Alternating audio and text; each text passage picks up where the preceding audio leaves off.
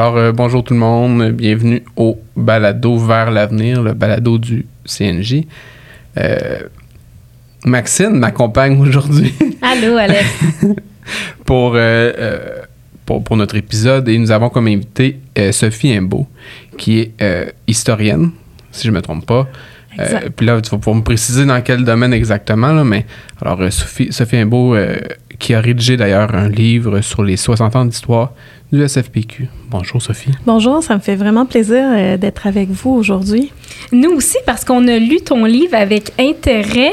Euh, un livre super intéressant qui relate là, les euh, 60 dernières années euh, du SFPQ. En fait, moi, mes parents n'étaient pas nés avant que le SFPQ existe. C'est fou. Ça fait des années. Puis toi, tu es allé chercher de l'information. Il y en avait déjà un peu. Je pense qu'il y a déjà un premier livre qui avait été Oui. publié pour raconter les 30 premières années. Exact. Et là, tu es venu faire un livre qui allait vraiment tout compléter l'histoire du SFPQ. Oui, parce que comme tu le disais en introduction, euh, moi je suis historienne euh, spécialisée en un sujet complètement différent. Euh, en une guerre, moi je, je suis une 18e comme on dit. J'ai travaillé sur la guerre de la conquête. Mais ça fait plus de 15 ans maintenant que je suis éditrice. Donc j'ai beaucoup lu euh, les autres. Euh, et ça m'a amené une connaissance générale assez incroyable de l'histoire euh, du Québec en particulier. Donc, mais aujourd'hui, je peux naviguer d'un sujet à l'autre. Je sais où aller chercher, quel quels auteurs consulter là, si j'ai des questions. Mais je, je suis devenue généraliste par le travail. Très intéressant. Puis dans le livre, pour ceux qui, qui ne l'ont peut-être pas entre les mains ou ne l'ont pas lu, ce qui est intéressant, c'est que le livre est séparé, les chapitres sont séparés en fonction de qui était le président du. SFPQ à l'époque. Euh, donc, chaque chapitre est une époque différente, mais on retrouve quand même à l'intérieur des, des, des chapitres tout le temps les mêmes thématiques qui reviennent ou les mêmes luttes sociales. C'est quand même, euh, Oui. c'est quand même fou de penser, par exemple, moi, ce qui m'a le plus frappé, c'est le recours à la sous-traitance. Oui, oh oui, très tôt, hein? Ouais. Quand même, ça aussi, c'est un sujet. Je ben voyons, euh, on, voit, on voit ça en 1968, puis en 2022, c'est encore euh, la même chose euh, avec les mêmes arguments hein, de, de la part de l'employeur. Donc ça, c'est quelque chose qui m'avait vraiment frappé, les, les sujets qui reviennent, les femmes, entre autres, le travail des femmes, la sous-traitance, les occasionnels, euh, c'est des problèmes, euh, je dirais, euh, récurrents dans, dans la fonction publique là, que, que, que j'ai retrouvé en travaillant dans le livre. là. Ça, c'est une surprise pour moi là, de, de voir que les choses changent, mais pas tant que ça, finalement. Non, en effet. Mm. Moi, je, je l'ai déjà dit tantôt, là, hors enregistrement, mais il y, a, il y a des termes, là, moi, honnêtement, qui m'ont surpris. Là. Oui, On voit que c'est c'est- ben, c'est deux, deux moments, c'est deux époques différentes, deux manières de penser. Euh, Il y a juste par le nom de certains ministères ou le, certains types de lois qui existaient Ouais. à, à une certaine époque. Où est-ce que j'ai en lisant, je fais comme mais, non, mais ça peut pas passer, ou- ça passerait pas aujourd'hui, c'est certain. Ben, on parlait, euh, avant d'entrer en ondes, hein, euh, de la loi sur la capacité de la femme euh, mariée. Euh, parce qu'avant les années 60, il faut savoir que les femmes euh, quittaient le marché du travail une fois qu'elles tombaient enceintes. Parce qu'à l'époque, hein, les conditions de travail pour les femmes, pas de congé de maternité. Donc, euh, qu'est-ce que tu fais avec ton enfant là, si tu dois retourner dans, dans un ministère? Euh, et tu devais avoir l'autorisation de ton mari aussi pour, euh, pour signer un chèque, pour faire plein de choses. Là. Donc, ça, c'est tard quand même. là. C'est c'est la première députée, d'ailleurs, élue, Madame Kirkland Ca- Casgrain qui va faire adopter euh, cette loi-là, hein, vivement, Seigneur. Euh, Donc ça, mais on dit que c'est loin, mais pas, pas si loin que ça de, de- de notre histoire. Là. Ça, aussi, c'est une leçon du passé, je trouve. euh, euh, on pense que les luttes sont, sont gagnées, remportées, des grandes victoires, mais non, euh, il y a des, on- des fois, il y a des reculs hein, dans l'histoire. Euh. Donc ça, il faut, faut demeurer vigilant. Puis je pense que un livre comme, euh, comme ça, sur l'histoire du SFPQ, euh, nous sert bien une leçon d'histoire que le passé, hein, les, il n'est pas tout à fait passé. Mais ce qui est intéressant de constater, c'est tout le travail qui a été fait, notamment pour la femme, puisqu'on vient d'en parler, euh, pour qu'elle ait une place plus grande dans la fonction publique, mais aussi qu'elle ait plus de dignité, tu sais, pour pouvoir travailler, s'émanciper, plutôt que rester à la maison. Puis aujourd'hui, euh, c'est euh, plus de, de 60 de nos membres au SFPQ qui sont des femmes. Donc, on voit qu'il y a des luttes qui ont été remportées. Bon, on a toujours du chemin à faire, mais, mais quand même, j'ai trouvé ça intéressant de voir comment est-ce que ma place a été gagnée mhm. aujourd'hui dans, la fonction publique? C'était un long travail aussi, là. Si, je m'excuse, je t'ai coupé dans ta réponse. Non, non. Ça a été, en, lisant justement le livre, c'est j'ai constaté que ça a été long là, avant que le gouvernement euh, accepte et fait les démarches nécessaires. Mhm. Bien, j'allais rebondir euh, justement sur euh, l'équité salariale, qui pour moi est la, une des luttes majeures euh, du syndicat, qui portée hein, presque pendant plusieurs décennies. C'est inscrit dans la convention collective de 1989. Donc, on dit, hein, là, les femmes devraient être payées également que, que, les hommes. Donc, 1989, mais c'est quand c'est quand que finalement le dossier se clôt, euh, parce que là, il y a des, justement, il y a des, délais, des délais par-dessus délais. Finalement, c'est en 2006 euh, que, que, là, on va clore le dossier, là, enfin, là. Mais euh, c'est cinq présidents. On parlait des, des présidences, là. Cinq présidents, plus de 20 ans sur, sur ce dossier-là, très important à l'époque, là, quand ça, en 2006, euh, c'est 75% des membres du, SFPQ qui sont des femmes.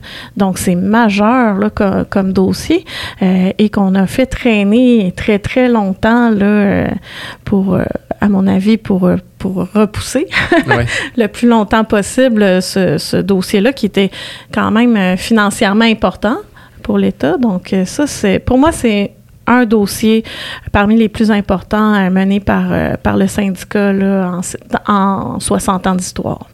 Oui, puis une chance que le, SFPQ a continué à s'intéresser à ce dossier-là et de le mm. faire cheminer parce qu'on parle d'une trentaine d'années, là, mm-hmm. tu sais, à faire euh, cheminer ce dossier-là, ça prend euh, ça prend de la patience, mais ça prend de la motivation aussi. Puis il faut dire que le SFPQ, comme tu le relates dans ton livre, il y avait plusieurs luttes en même temps qu'ils souhaitaient faire avancer. Pour une présidence, ça doit être complexe aussi de choisir sur laquelle tu vas peut-être mettre toutes tes énergies ou tu vas fractionner ton mm-hmm. énergie. Euh, toi, c'est des questions que tu as posées, j'imagine, aux différents présidents pour savoir un peu c'était quoi leur, leur agenda ou leur mission. Oui, oui, tout à fait. Donc, euh, euh, ben, ça, c'était de belles rencontres, hein, parce que j'ai, mené, je pense, six entrevues avec euh, les anciens présidents et présidentes qui avaient toutes leurs couleurs, leurs dossiers, leurs sujets, leurs intérêts, les occasionnels. Hein, ça, ça, arrive, ce dossier-là, sous M. Arguin de Guy. donc, lui, il m'a, parlé de ça. un président, une présidente comme Mme Martineau, ben, elle, elle m'a parlé beaucoup de l'équité salariale parce qu'elle était très impliquée dans le dossier, puis elle m'est arrivée avec euh, ces dossiers encore euh, tout monté, là, euh, des notes euh, qui m'ont été vraiment utiles.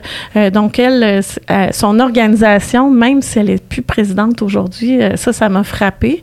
un des présidents qui m'a le plus, je dirais, impressionné, c'est M. Sawyer, Michel Sawyer, qui, lui, est là au début des années 2000, quand le gouvernement Charest commence à, opérer un désengagement de l'État. Bien, ça, ça, ça, ça devient sa priorité. Sauf que lui, c'est sous sa présidence que l'équité salariale euh, va, va, va, se régler. Euh, donc, euh, imaginez, là, en train de négocier des, des conventions collectives, tu as cet immense dossier-là que tu dois faire des opérations mathématiques de calcul, telle fonction équivalente à telle fonction féminine. Donc, c'était des classes, dans, des centaines de classes, de classes d'emploi. Si c'est je me souviens bien, c'est en 2003 d'ailleurs qu'on va demander que la convention collective soit prolongée d'un an pour éviter euh, de se disperser, là, comme tu, le disais si bien, euh, qu'on se concentre euh, sur ce dossier-là puis qu'on le règle. donc, chaque président, Monsieur Daigle aussi m'a parlé encore du début des années 2000 des occasionnels, où là, j'ai compris, moi, j'étais une jeune, une jeune qui arrivait dans la fonction publique, j'ai compris pourquoi mon poste d'occasionnel avait été soudainement aboli. Donc, c'est en le rencontrant, en discutant de, de cette période période-là que j'ai enfin compris, euh, parce que le, syndicat, c'est plein de parcours individuels. Hein, c'est des centaines de milliers d'employés qui ont travaillé pour l'État à travers... Euh, l'histoire. Donc, l'histoire du syndicat, c'est aussi l'histoire de tous ces employés-là de, l'État, de la, de la collectivité aussi, parce que c'est des services à tout le monde. L'État québécois, euh, qu'on pense au permis de conduire, euh, par exemple, ou à la santé. Donc, ça touche tout le monde et tout le monde est concerné euh, par cette histoire-là. Oui. oui, puis aussi, ce, qui, est intéressant, tu as parlé des occasionnels, mais on en parle encore une fois à travers le livre. Mm-hmm. Comme, comme l'équité salariale, c'est quelque chose qu'on parle à travers le livre. Les occasionnels, ça existe depuis des années, qu'on fait recours euh, à ces personnes-là qui ont un, statut d'emploi précaire. Précaire, oui. Et que du jour au lendemain, leur, leur vie peut, peut basculer. On parle aussi beaucoup de gel d'embauche. Euh, la question de gel d'embauche, on le voit quasiment à tous les chapitres également.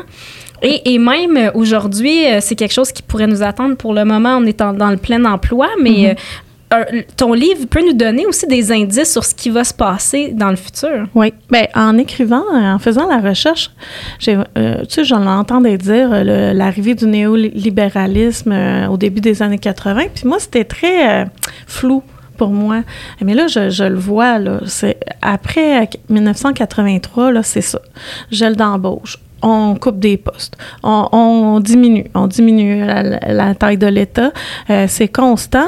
Euh, moi, au début des années 2000, j'ai euh, une fois que j'ai pas eu mon poste d'occasionnel, donc je me suis inscrite à l'ENAP en administration publique. Puis on me disait là, tu sais, la gestion par résultat, ça, ça va changer, révolutionner la façon de faire. puis à l'époque, là, je vois les présidents, les présidentes, mais aussi des membres du syndicat qui lèvent la main euh, qui disent attention, là, euh, l'État, là, ça, ça, oui, ça, on doit changer, tout le monde doit changer, mais il euh, faudrait peut-être se questionner collectivement pour quel genre d'État qu'on veut, quel genre de service public on, veut.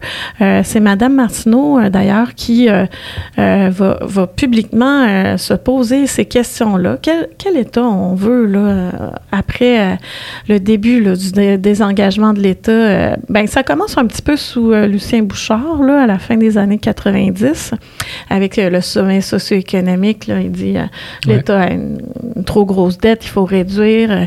Euh, donc, moi, j'ai baigné là-dedans, toujours toujours réduire. Mais oui, mais à un moment donné, il faut qu'il y ait des gens qui travaillent pour offrir les services. Là. donc ça, c'est une, une, nette prise de conscience en travaillant sur le livre. Les mêmes arguments aussi pour réduire, euh, pour aller en sous-traitance. Parce que ça, on le voyait à l'ENAP, euh, le recours au PPP, là, au fameux PPP.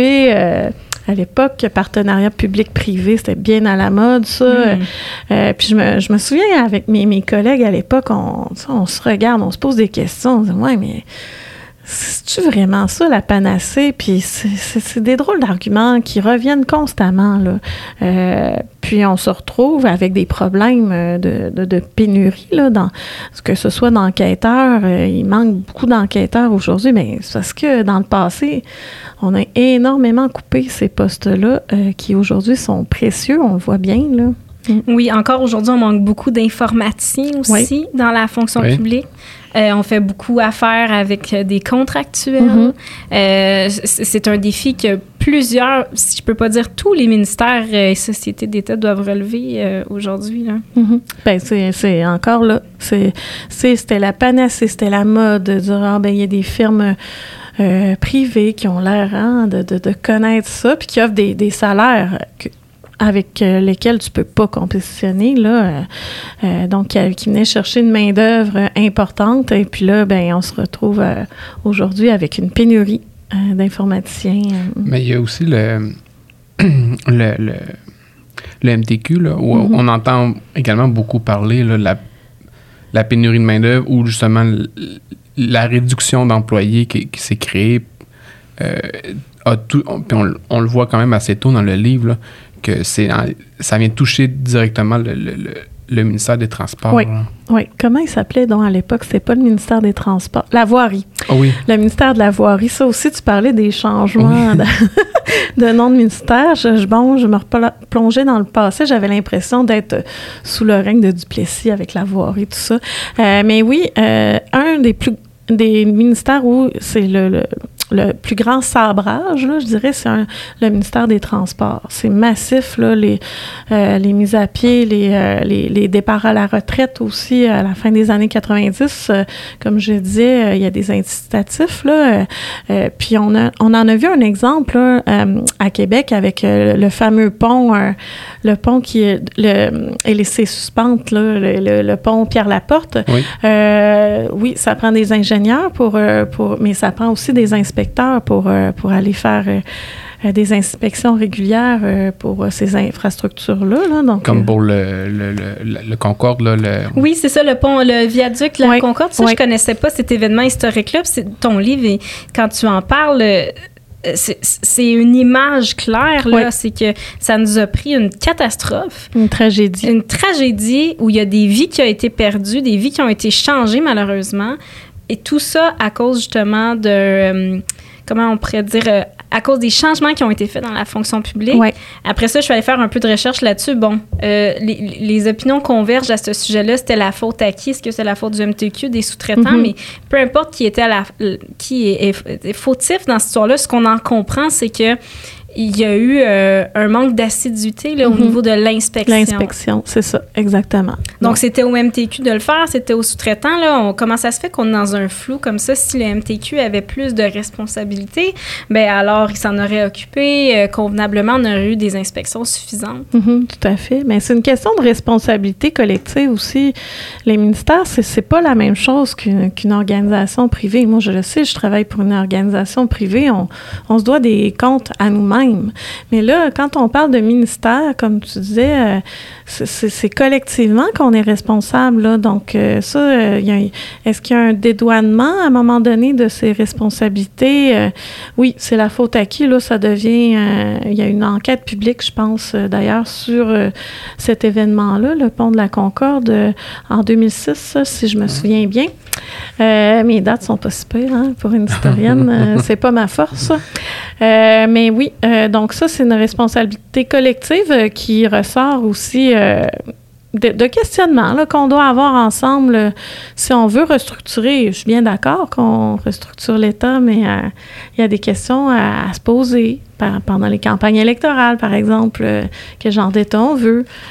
donc ça, je pense que ce livre permet aussi un retour en arrière de, de voir quels choix ont été faits pourquoi c'est comme ça aujourd'hui euh, aussi? Euh? oui. Hmm. Puis aussi, ce que j'aime, c'est que tu viens euh, donner des, les, un peu les cartes de visite des partis politiques qui vont mhm. peut-être accéder au pouvoir.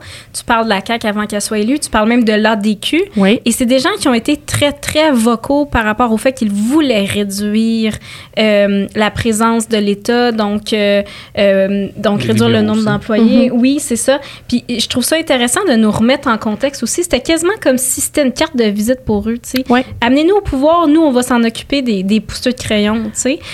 Puis c'est choquant de, de de, lire ça aussi dans ton livre?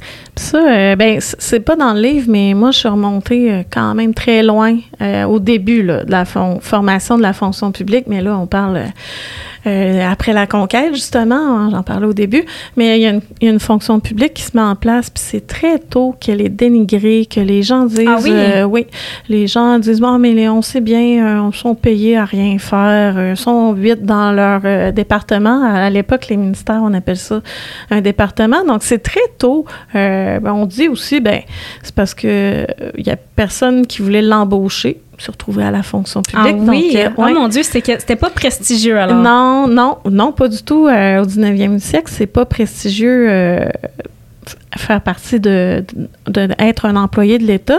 Puis ça, c'est un discours là, qui va perdurer jusqu'au 20e siècle. Mais pourquoi? Est-ce qu'on a une idée pourquoi que le monde pensait ça à cette époque-là? Ben, c'est un monde plus intellectuel. L'utilité sociale est, matérialise pas immédiatement souvent là. C'est des, des, dossiers ça se mène euh, sur des mois. Donc euh, les gens ils voyaient pas tout de suite des résultats peut-être euh, mm-hmm. que c'est ça.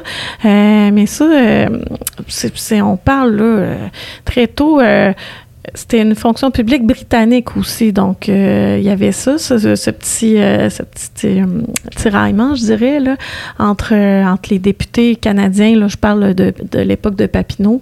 là, on disait, ah mais oui, son suspect, il travaille pour le gouverneur. donc, donc il y a, y a de ça aussi. là. aussi.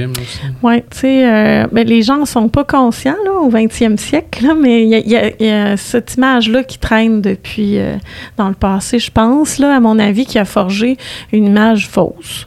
Euh, à travers le temps, puis qui est récupéré justement par les chantres du néolibéralisme au début des années 2000. Là, on parlait de, de l'ADQ. Euh, c'est impressionnant de dire euh, il faut couper, il y a 15 000 postes de trop dans la fonction publique.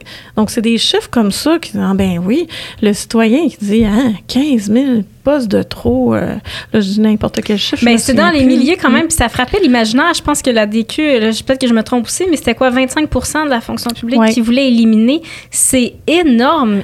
Dans ce 25 %-là, il y a des gens qui sont là pour donner une aide financière de dernier recours.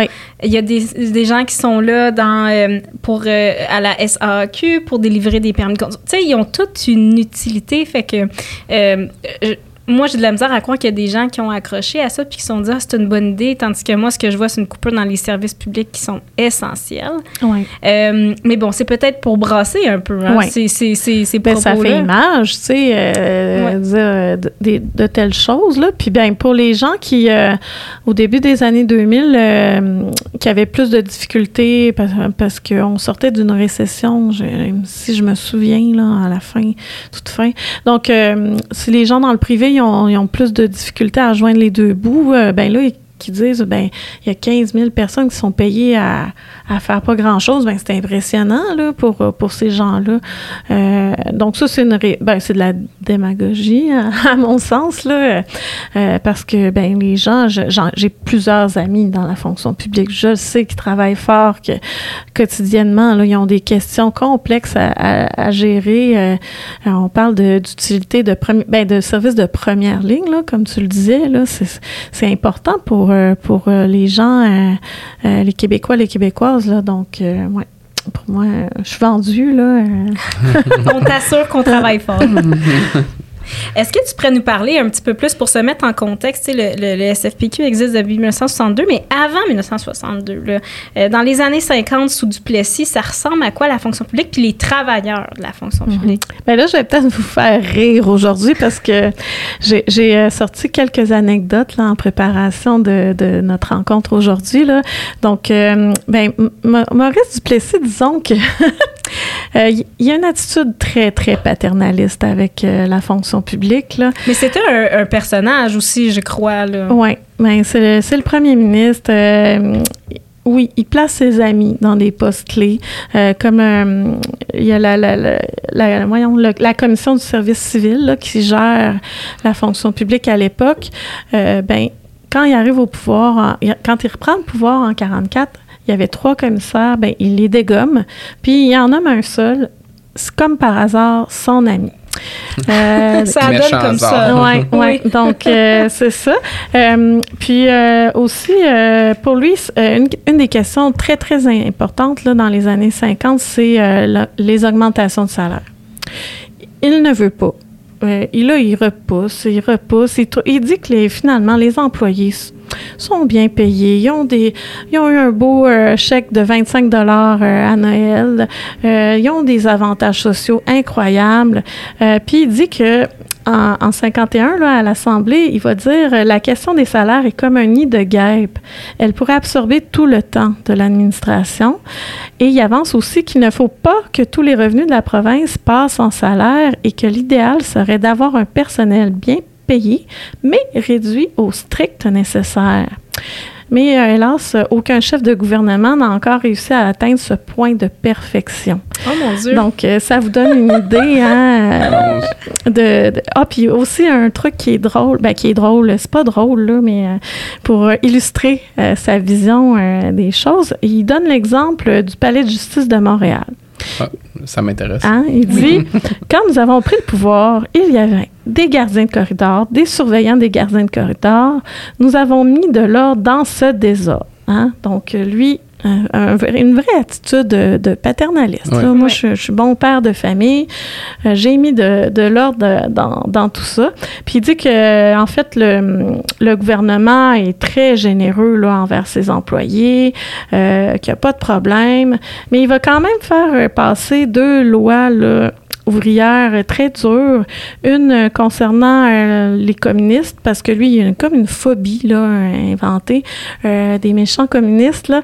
Euh, mais si quelqu'un soupçonne, cette loi-là, là, ça fait en sorte que si quelqu'un est soupçonné de communisme, euh, ben c'est toute son organisation qui est touchée, euh, qui peut Oh, avoir euh, des amendes ou... euh, Comme donc- si c'était un réseau, là. oui, c'est ça, c'est ça. Donc, euh, il y a cette euh, loi-là euh, qui fait passer. Puis, euh, ben, il est très dur. Il veut pas qu'il y ait d'organisation syndicale. Il est dur envers les, syndicats. Euh, donc, c'est un peu son, attitude. Ça a l'air très lourd, cette période-là, pour euh, la fonction publique. Pierre Laporte, qui est plus tard ministre, mais qui, à l'époque, est journaliste au Devoir, va mener une enquête dans le devoir. Euh, sur il y a des fonctionnaires qui lui écrivent des ouvriers euh, qui racontent leur cas là tout à fait pathétique. Euh, les gens à l'époque comme il n'y a pas eu de nouvelle classification depuis 1925 là on est en 47 il y a eu l'inflation depuis mais les gens n'y arrivent plus avec leur salaire de fonctionnaire qui est en moyenne à l'époque là, 1300 dollars par année donc, ils doivent se trouver un deuxième travail pour, euh, pour, euh, pour pouvoir euh, vivre, décemment. Ben oui. Euh, et aussi, ben, cette enquête-là révèle euh, que euh, ben, le pistonnage, hein, le patronage pour occuper un poste dans la fonction publique, c'est très bien si tu as un, un parent, ministre ou député, ou tu vas voir le député de, de, de ton village, puis là, il trouve un, un emploi à ton fils. Et comme par hasard, ces postes-là, ben, ils sont mieux payés que les autres, même euh, si euh, ils ont le même échelon là, dans la classification. À tâche là. égale. Ouais, ouais. Non, donc euh, il y a ça aussi euh, qui marque euh, vraiment euh, la période là, de, de Duplessis, à mon sens, à l'égard euh, de de l'image, là, de la perception de la fonction publique, qui gagne assez d'argent. Il ne devrait pas se plaindre. À un moment donné, il- Duplessis il dit C'est drôle, il y a toujours des plaintes, mais il n'y a jamais de remerciements. Oh mon Dieu. Je pense qu'il faut se questionner dans ce temps-là. Oui, tout à fait. Puis, est-ce que ça a été ça l'élément déclencheur pour la constitution du SFPQ, euh, cet article-là dans le devoir, euh, on, on pourrait dire la, la grogne euh, citoyenne, Mhm. ça a été ça qui a démarré le syndicat? Ben en fait, euh, avant, euh, a- après Duplessis meurt en 59 et euh, tout de suite après, c'est Paul Sauvé qui est aussi un, fait partie du même parti politique que, Maurice Duplessis, l'Union nationale. Mais Paul Sauvé, lui, il a une vision tout autre de la fonction publique. On titre même euh, dans les journaux, c'est le règne des fonctionnaires. Parce que lui, il- est, nommé euh, premier ministre euh, et il va tout de suite se mettre à, la tâche pour revoir la fameuse classification de 1925. là. Euh, et c'est un de ses legs parce qu'il meurt quelques mois plus tard. Mais c'est lui qui a donné, à mon sens, l'impulsion de dire oui, là, ça suffit, les salaires de misère, disons-le. Et c'est à ce moment-là là, que les premiers mouvements commencent à Montréal, d'ailleurs, au ministère du Revenu. Ce sont les premiers là, à, à se mettre Mobiliser. ensemble, se mobiliser, dire ben on va on va fonder un syndicat. Là, on est en 1961. Euh, quelques mois plus tard, à Québec, euh, la même chose. Mais à l'époque, euh, il y a beaucoup de bâtons dans les roues. Là, je Mm. dirais. Euh, il y a un autre, il y a une autre organisation euh, à l'époque qui euh, ben, les premiers du, du, SFPQ vont dire que c'est un syndicat de boutique. ça aussi, j'ai appris ça en travaillant sur le livre. C'était quoi un syndicat de boutique? C'est quoi un syndicat de boutique? Ben, c'est comme qui est en avec le gouvernement, finalement. Tu sais, qui, qui est de connivence. Qui brasse pas trop, là, fait pas trop d'air, puis c'est bien. Et merci quand il y a une petite augmentation de salaire, mais donc je pense que c'est ça. Hein. Moins militant peut-être. Oui, tout à fait. Donc euh, eux. On les euh, salue s'ils les écoutent. c'est le Conseil général euh, des fonctionnaires, je pense, de, de la province du Québec. Euh, ça, vous retrouvez le titre exact dans, dans le livre, là, je viens de mémoire. Mais eux, là, ils, quand ils voient les premiers mouvements à Montréal et à Québec, ils sont pas contents, là, ils se sentent menacés. Donc là, ils vont dire que, ben, que le SFPQ est allié avec la CSN alors qu'ils n'ont même pas demandé à leurs membres. Puis à l'époque, ben, être affilié à une centrale, euh, c'est quasiment un crime. C'est, interdit là, euh, par la loi. Ah ouais. euh, donc, euh, puis là, on remonte, hein, pas de droit d'association pour les fonctionnaires, pas le droit de négociation, pas de droit de grève.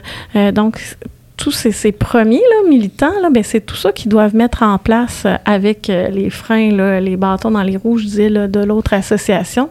Et puis, euh, ben, ces Jean Lesage va, les va dire, ben là, il y a deux associations, mais il faudrait qu'il y en ait une seule. Donc, on va faire un vote. Là, donc, pendant plusieurs semaines, il y a vraiment une campagne électorale des deux associations.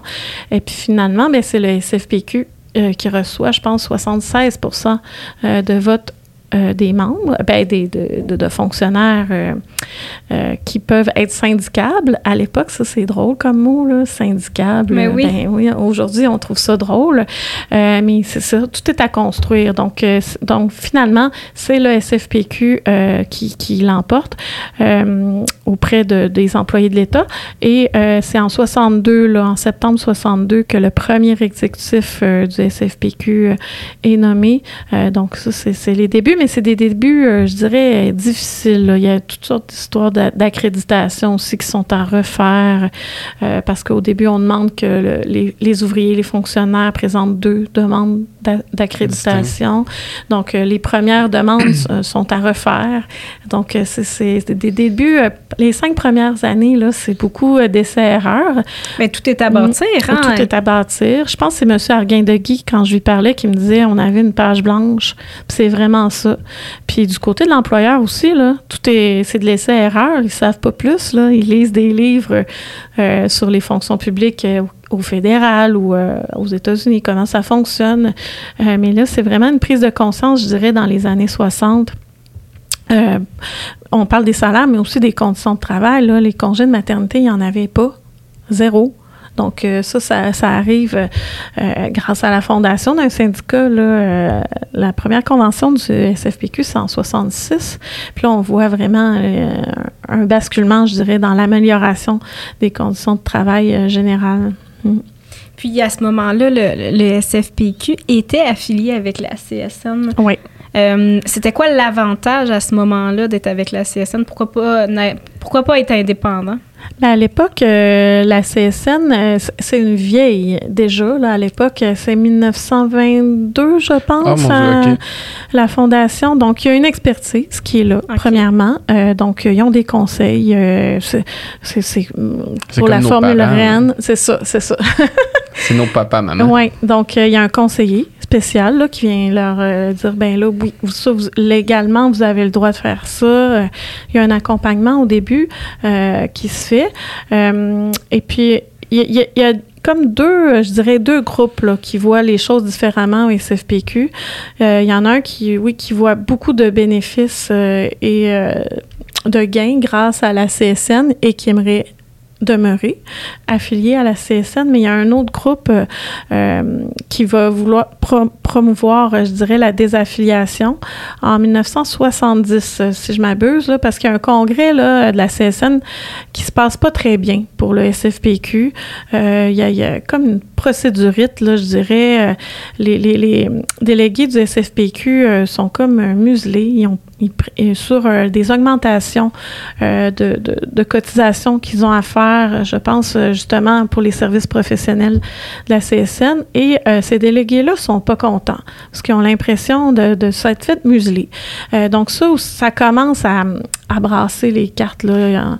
là, les gens disent, mais oui, mais on, vous paye un million de dollars à l'époque par année en cotisation. Quels sont nos services? Donc, euh, de, pour les partisans de la désaffiliation, là, on se pose beaucoup de questions euh, à ce moment-là et on va se prendre par deux fois. Euh, ça, mm. j'avais lu qu'il y avait deux.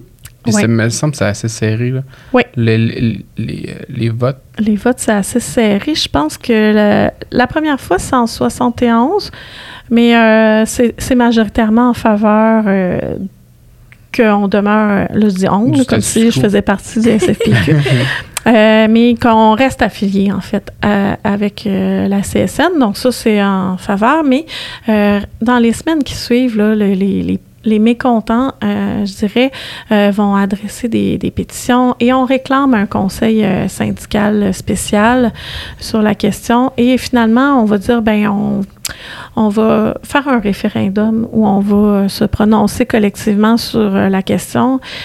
À l'époque, l'exécutif est presque séparé en deux. Euh, il y a cinq, je pense, euh, partisans de la désaffiliation, quatre pour On reste.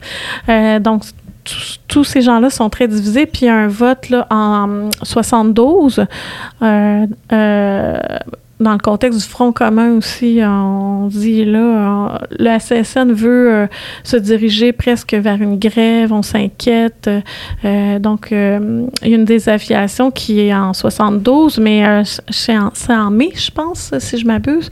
Je pense que c'est 51 0,6 de mémoire, là, j'y vais de mémoire, pour euh, la désaffiliation.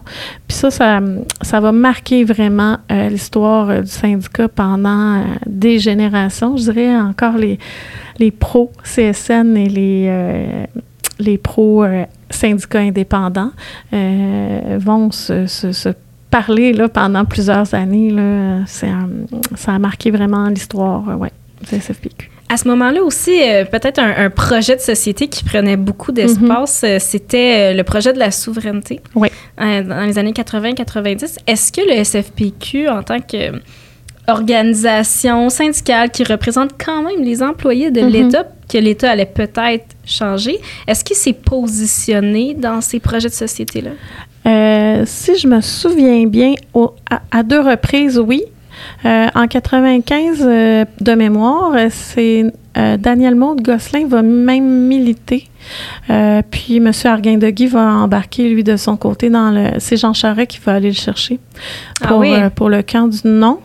en 80, ben, il y a, y a, comme une. Ça, le Parti québécois n'est pas très content parce que en 1979, c'est des négociations très serrées là, pour euh, la convention collective où il y a un gain salarial important, mais le SFPQ va même euh, militer là, euh, dans ce contexte-là au dépôt du livre blanc pour le projet de, la souveraineté.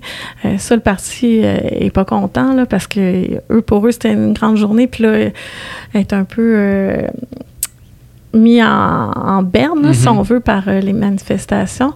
Euh, donc, c'est mon souvenir, mais je pense que en 80, c'est moins flagrant qu'en 95, où là, c'est Daniel Maud-Gosselin, puis euh, M. Arguin-Deguy dans les, les camps opposés. C'est quand même deux mm. personnes qui ont été présidentes du SFPQ qui s'opposent. Là. Ça disait quand même... Je veux pas, c'est on va le dire aussi, là, dans l'interne au syndicat, c'est une question politique. Mm-hmm. Alors, si, si j'imagine que justement chaque personne attirait leur propre partisan, mhm. on va dire comme ça. Ça, ça, a dû séparer le syndicat, qu'on le veuille ou on ne veut pas. Oui, c'est une, ben, une, année, euh, je me, moi, je me souviens, là, c'est mes premières années de militantisme là, à l'époque. Je suis toute jeune, j'ai 18 ans à cette année-là. Puis ma famille est divisée. Donc, euh, c'est un sujet dont on ne parle pas, là, finalement, après des semaines de, de chicane. Donc, j'imagine que dans une organisation comme ça, euh, euh, politique, là, tu le disais, c'est quand même spécial. Mais au début, on le sent, que ça fait ça brasse. Là. On le sent publiquement dans les médias, euh, euh, mais après, il y a un petit recentrement qui est fait, puis euh, l'élection passe, puis on passe à, autre chose après, là, parce que là, après, il y a, bien, des chats à fouetter, comme on dit, avec justement le, remplacement de, deux fonctionnaires pour un, des questions comme ça, le, virage ambulatoire. Donc, tout de suite, là, les, les gens sont mobilisés après 95 euh, vers euh, d'autres enjeux euh, très importants. Oui, parce que les luttes se sont poursuivies malgré cet événement-là. Puis d'ailleurs, toi qui as fait des, grandes recherches pour la rédaction du livre, selon toi, c'est quoi la, la plus grande lutte que le SFPQ et ses membres ont, connue ou a été soit gagnée ou travaillée au courant des 60 mhm. dernières années? J'en ai parlé un petit peu tantôt, mais pour moi, c'est l'équité euh, salariale. C'est toute une question là, qui euh, vraiment. En, 2003, il y a une manifestation là, parce que là, les gens commencent à dire là. Euh, quand est-ce que ça va se régler? On, est un petit, on a hâte. Hein? puis, ils vont manifester, ils vont faire une course à obstacles devant l'Assemblée nationale à Québec. Et pour moi, ça, ça illustre vraiment ce dossier-là. Mm-hmm. C'est des délais sans cesse. Là, la formule mathématique qu'on avait prise pour euh, calculer tous ces, augmentations-là, ça ne fonctionne plus. On doit recommencer. Euh, la juge Julien aussi va se prononcer euh, sur la légalité du chapitre 9, si je ne m'abuse. Euh, pour euh, la question des travaux de. Euh, là, j'ai un blanc, là, de, de, en tout cas, c'est sur le calcul. Là, elle, va invalider la méthode de calcul. Tout est à recommencer mm. en 2003. donc, c'est vraiment là, pour les personnes, je pense notamment au Comité national des femmes qui a mené ce dossier-là. Madame Gosselin aussi, Madame Martineau. c'est 20 30 ans de lutte euh, pour, pour voir aboutir enfin euh, cette, cette, grande, grande victoire-là euh, collective, je dirais, là, à salaire égal, à, travail égal, salaire égal. donc, pour moi, ça, c'est la, la, la lutte que je trouve la plus importante là, à mes yeux, mais je suis, je suis aussi une, une femme, donc ça teinte un petit peu. Euh, mais je suis contente que tu nous en parles parce que Alexandre et moi euh, faisons partie du, 18-35 ans. Puis nous, on est arrivés sur le marché du travail, c'était mhm. des acquis. Mhm. Euh, les femmes avaient des chances égales que les hommes. Donc, ces luttes-là, on les a pas vues dans notre quotidien. fait c'est mhm. intéressant que, que, tu en parles pour qu'on se souvienne d'où on parle. Ah oui. Puis, Puis malgré que tu es historienne, je vais essayer de te projeter dans l'avenir. Oh, OK. Je vais essayer ça. mais parce qu'on se fait souvent poser la question ou se faire passer le commentaire en, se faisant dire mais toutes les grosses luttes mm-hmm. sont faites. Eh non. Maintenant, qu'est-ce qu'est-ce qu'on peut faire? Qu'est-ce qu'on... Qu'est-ce qui, qu'est-ce qui pourrait... quelle est la lutte qui va venir chercher le monde à venir... Euh, comment dire? À pas, pas nécessairement manifester, mais à mobiliser. À mobiliser, mm-hmm. c'est ça, merci. À, à se mobiliser comme les luttes qui, qui, ont été liquidées. Oui. Euh, les postes de pouvoir, ça, c'est une grande lutte qui demeure. Euh, il y a plus de femmes euh, dans les, les, fonctions, je dirais, périphériques là, mm. que, que, qu'au poste de pouvoir. Ben, moi, je le vis en tant qu'éditrice. Il y a très peu de femmes éditrices. C'est encore un milieu euh, très masculin. Euh, donc, ça, on l'oublie, mais euh, c'est une lutte qui reste à faire, les postes de pouvoir. Madame Pauline Marois parlait du plafond de verre là, quand elle, s'est fait élire première ministre. C'est tard, là. C'était 2012, la première première ministre là, de l'histoire du Québec l'histoire des femmes est très récente. Je dirais ça, c'est une lutte qui, qui demeure à, à, garder en vie, là, parce qu'il y a des reculs, ben, on le voit bien aux États-Unis, là, avec euh, des questions euh, sur euh, l'avortement, par exemple. mais ben, ça, ça déborde ici, hein, au Québec. Ça, c'est un enjeu qui, pour moi, demeure majeur. Mais je dirais, tout l'enjeu de la sous-traitance, là. On peut-tu régler cette question-là? Ben, ben, inverser la tendance. Là, on a besoin de, cette base de personnel-là pour euh, fonctionner collectivement. Puis après, ben s'il y a des spécialités, des spécialistes en sous-traitance, tant mieux. Là. Ben, moi, j'aimerais ça qu'on là, je parle en tant que citoyenne, euh, qu'on inverse la tendance. Dire, ben là, OK, avec euh, cette forme d'État-là, ça va bien. Euh, on a nos services. on est content collectivement parce que là, à chaque matin que je me lève, que je, lis les, les, journaux ou que, que, je regarde les nouvelles, c'est comme, oh, Seigneur, on est en 2023, puis là, il faut, faut aller grappiller des, des, services. Il faut se casser la tête pour prendre des rendez-vous. Hmm. Bon, on l'a bien vu euh, plus tôt dans l'année avec la, la SAAQ. Euh, je disais, on est en 2023, mais là, qu'est-ce qui s'est passé pour euh, qu'on en arrive là? Donc, la question de, des services aux citoyens doit demeurer un enjeu majeur pour moi dans la tête de nos dirigeants. Je pense que c'est un dossier qui intéresse beaucoup le SFPQ. Puis, pour revenir à, ce que tu parlais pour les, euh, les, femmes dans des postes de pouvoir, on est extrêmement chanceux de pouvoir compter sur mm. des femmes qui constituent le Comité national des femmes, qui travaillent ah. super fort. Euh, Genet aussi, euh, Genet, c'est la première à être élue euh, dans l'exécutif euh, très tôt, là, au début des années 1960. Puis, je vous invite, là, j'ai, dans le livre, j'ai des extraits de qu'est-ce qu'elle dit justement sur les luttes à mener sur les femmes. Puis, on dirait qu'elle a écrit ça, qu'elle a dit ça aujourd'hui. Mais elle a dit ça il y a 60 ans. Oui, c'est fou. Hein? Incroyable. Oui, 60 ans, ça c'est bien parce qu'on a l'impression que la révolution tranquille, c'était hier. Mais non, là, ça commence à faire un, petit bout de temps. Là, donc, il y en a qui, euh, qui mm. prennent leur retraite à 60 ans. oui. ça, ça m'arrivera pas. Nous non plus.